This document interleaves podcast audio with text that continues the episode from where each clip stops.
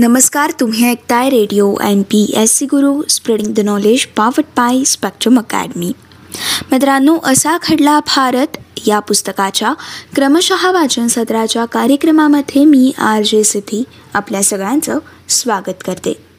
मित्रांनो असा घडला भारत. या पुस्तकाच्या क्रमशः वाचन सत्राच्या कार्यक्रमाच्या माध्यमामधून आपण एकोणीसशे एक्क्याण्णव या सालातील घटनांचा सविस्तर आढावा जाणून घेत आहोत.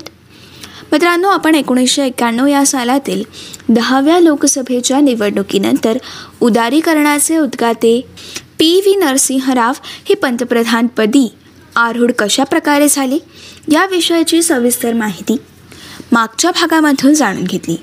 मित्रांनो आजच्या भागामधून आपण याच घटनेची पुढील माहिती जाणून घेतली. मित्रांनो मागच्या भागामधून आपण आर्थिक सुधारणांचा धडक कार्यक्रम जाणून घेतला. तसेच या निवडणुकीतील पक्षीय बलाबल देखील जाणून घेतली. आजच्या भागामधून आपण रामजन्मभूमी संदर्भातील पी व्ही नरसिंहराव यांचं वादग्रस्त धोरण आणि आर्थिक सुकाणू ही पूर्णत उलट्या दिशेने नेमकी कशा प्रकारे गेली या विषयाची देखील सविस्तर माहिती आज आपण जाणून घेणार आहोत. मित्रांनो जाणून घेऊयात आजच्या भागातील असा खडला भारत या पुस्तकाच्या क्रमशः वाचन सत्राच्या कार्यक्रमातील सविस्तर माहिती. मित्रांनो सर्वात पहिले जाणून घेऊयात. रामजन्मभूमी संदर्भातलं पी व्ही नरसिंहराव यांच्या कारकिर्दीतलं वादग्रस्त धोरण नेमकं कशा प्रकारचं होतं? मित्रांनो आर्थिक क्षेत्रात नरसिंहराव यांच्या कारकिर्दीत उदारीकरणासाठी असं सकारात्मक वातावरण तयार झालं. तरी देखील मित्रांनो रामजन्मभूमी आणि बाबरी मस्जिद वादाच्या संदर्भात मात्र नरसिंहराव सरकारची भूमिका ही अत्यंत वादग्रस्त अशी ठरलेली होती. मित्रांनो नरसिंहराव यांच्या कारकिर्दीच्या सुरुवातीपासूनच बाबरी मशिदीच्या जागेवरती राम मंदिर उभारण्याची विश्व हिंदू परिषद राष्ट्रीय स्वयंसेवक संघ आणि भाजप यांची देशभर तीव्र मागणी होती.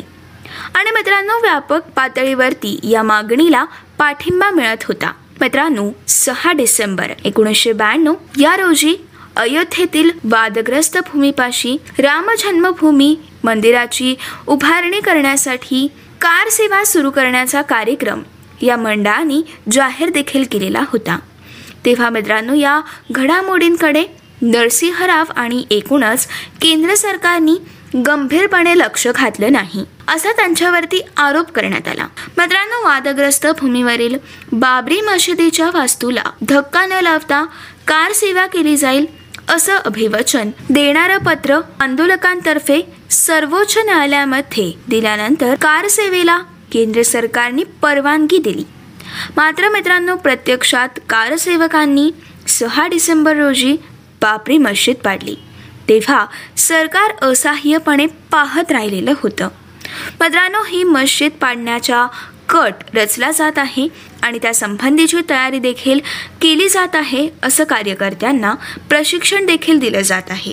या संबंधी जाहीर चर्चा घेऊन देखील सरकार कठोरपणे वागलं नाही असं तेव्हा म्हटलं गेलं होतं.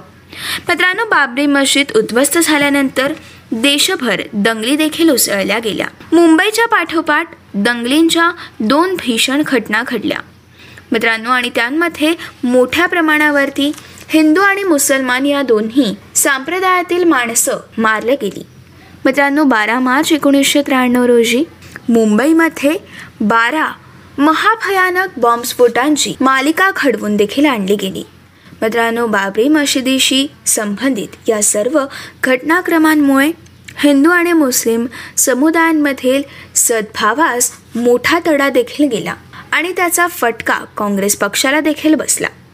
मित्रांनो बाबरी मशीद पडल्यानंतर भाजप शासित राज्य सरकार बरखास्त केले गेले. पण मित्रांनो तिथे झालेल्या विधानसभेच्या निवडणुकीत देखील काँग्रेसचा पराभव झाला. राम जन्मभूमी आणि बाबरी मस्जिद प्रश्नाकडे पाहण्याचा नरसिंहराव यांच्या दृष्टिकोनाची काँग्रेसला पुढे बरेचशी किंमत देखील मोजावी लागली. अल्पसंख्याक समाज जो काँग्रेसचा पारंपरिक मतदान वर्ग होता. तो नरसिंहरावांच्या या प्रकरणातील भूमिकेमुळे काँग्रेस पासून तुटला व त्यामुळे देशभरात काँग्रेसचं राजकारण हे धोक्यात आलं. मात्र मित्रांनो पंजाब आणि काश्मीरमधील समस्यांच्या संदर्भात नरसिंहराव यांनी निग्रहपूर्वक कठोर धोरण अवलंबल्याचं दिसून देखील आलेलं आहे. मित्रांनो पंजाबमधील अतिरेकी चळवळ निखंदून काढण्यात या सरकारला त्यांच्याच कारकिर्दीत यश देखील लाभलेलं होतं. त्याचप्रमाणे मित्रांनो काश्मीरमध्ये अनेक वर्ष निवडणुका घेतल्या गेलेल्या नव्हत्या. प्रतिकूल परिस्थितीत देखील त्यांनी तिथे निवडणुकीची प्रक्रिया पुनश्च पूर्ववत सुरू करून दिली होती. मित्रांनो नरसिंहराव यांच्या कारकिर्दीच्या सुरुवातीनंतर दोनच वर्षांनी म्हणजेच एकोणीसशे त्र्याण्णवमध्ये विरोधकांनी त्यांच्या विरुद्ध संसदेत अविश्वासाचा प्रस्ताव देखील आणलेला होता. तेव्हाच झारखंड मुक्ती मोर्चेचे शिबू सोरेन व अन्य नऊ जणांनी नरसिंह राव यांना पाठिंबा दिला आणि अल्पमतात आलेलं त्यांचं सरकार हे वाचलं.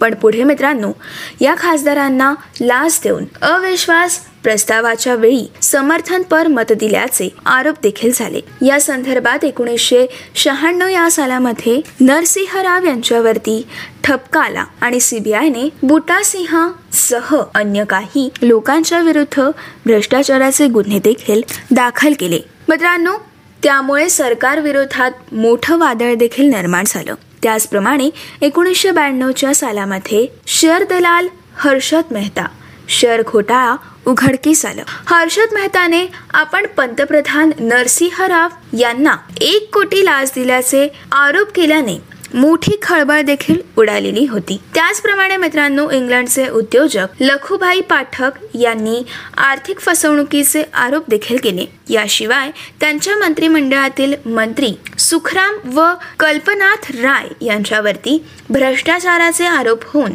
त्यांना मंत्रिमंडळामधून काढून टाकण्याची वेळ नरसिंहराव यांच्यावरती आलेली होती. मित्रांनो एकोणीसशे शहाण्णवच्या पूर्वार्धात नरसिंहराव यांच्या सरकारचा कार्यकाल संपून एप्रिल आणि मे एकोणीसशे शहाण्णवमध्ये अकराव्या लोकसभेसाठीची निवडणूक झाली. मित्रांनो या सर्व घडामोडींचा प्रतिकूल परिणाम घडून या निवडणुकीत काँग्रेसला केवळ एकशे चाळीस जागा लाभल्या व या पक्षाला सत्तेवरून पाया उतर व्हावं लागलं. आणि मित्रांनो काँग्रेस नंतर भाजप सत्तेवरती आल्यावर राजकीय अज्ञातवासासम अवस्थेतील असताना देखील भ्रष्टाचाराच्या आरोपांचं त्यांच्या मागचं शुक्ल काष्ठ संपलं नाही. मित्रांनो युरिया घोटाळा प्रकरणात त्यांच्या मुलासह त्यांचं नाव गोवलं गेलं.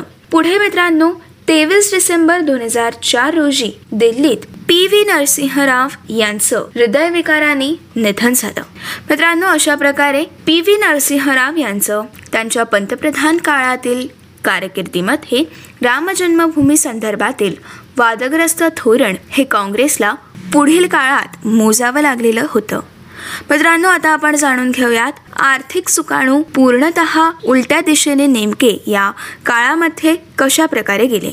मित्रांनो भारतात उदारीकरणासाठी दरवाजे उघडून देणारे पंतप्रधान म्हणून पी व्ही नरसिंहराव यांची ख्याती तर राहिलीच.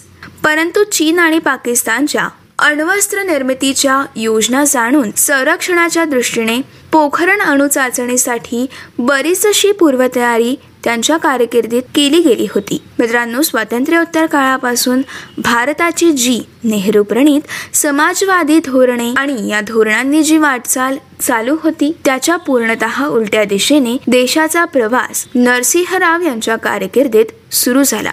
मित्रांनो नरसिंहराव यांच्याच कारकिर्दीत देशात उच्च मध्यमवर्गीय टेक्नोक्रॅट्स नोकरशहा यांचा विस्तार आणि प्रभाव वाढला.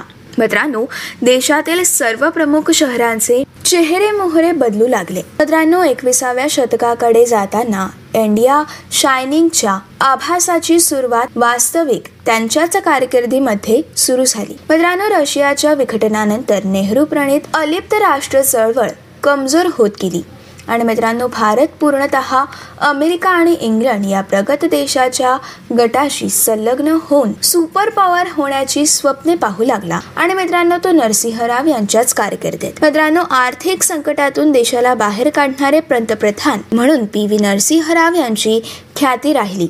मात्र शोषित आणि पीडितांचे तारणहार अशी त्यांची प्रतिमा कधीच निर्माण झाली नाही. मित्रांनो ही होती असा घडला भारत या पुस्तकाच्या क्रमशः वाचन सत्राच्या कार्यक्रमातील आजच्या भागातील सविस्तर माहिती. मित्रांनो असा घडला भारत या पुस्तकाच्या क्रमशः वाचन सत्राच्या पुढच्या भागामधून आपण एकोणीसशे एक्याण्णव या सालातील पुढील घटनांचा सविस्तर आढावा जाणून घेणार आहोत. एकोणीसशे एक्क्याण्णव या सालातील पुढील भागातील आपल्या महत्त्वपूर्ण घटना आहे. छत्तीसगडमधील कामगार नेते शंकर गुहा नियोगी यांची एकोणीसशे एक्क्याण्णवमध्ये हत्या कशा प्रकारे करण्यात आली? आणि मित्रांनो त्यांच्या हत्येनंतर आरोपींवरती कारवाई नेमकी कशा प्रकारे करण्यात आली? या घटनेविषयाची सविस्तर माहिती आपण असा घडला भारत या पुस्तकाच्या क्रमशः वाचन सत्राच्या कार्यक्रमाच्या पुढच्या भागामधून जाणून घेणार आहोत. तोपर्यंत मित्रांनो असेच काही वेगवेगळे कार्यक्रम आणि वेगवेगळ्या कार्यक्रमांमधून भरपूर सारी माहिती तसेच भरपूर साऱ्या रंजक गोष्टी जाणून घेण्यासाठी नवनवीन सत्रांमधून भरपूर सारी नवनवीन आणि वेगवेगळी माहिती जाणून घेण्यासाठी यासोबतच radio M P S C गुरुसोबतचा रोजचा भरपूर सारा अभ्यास करण्यासाठी. ऐकत रहा तुमचा आवडता आणि लाडका रेडिओ ज्याचं नाव आहे radio M P S C guru spreading the knowledge powered by spectrum academy.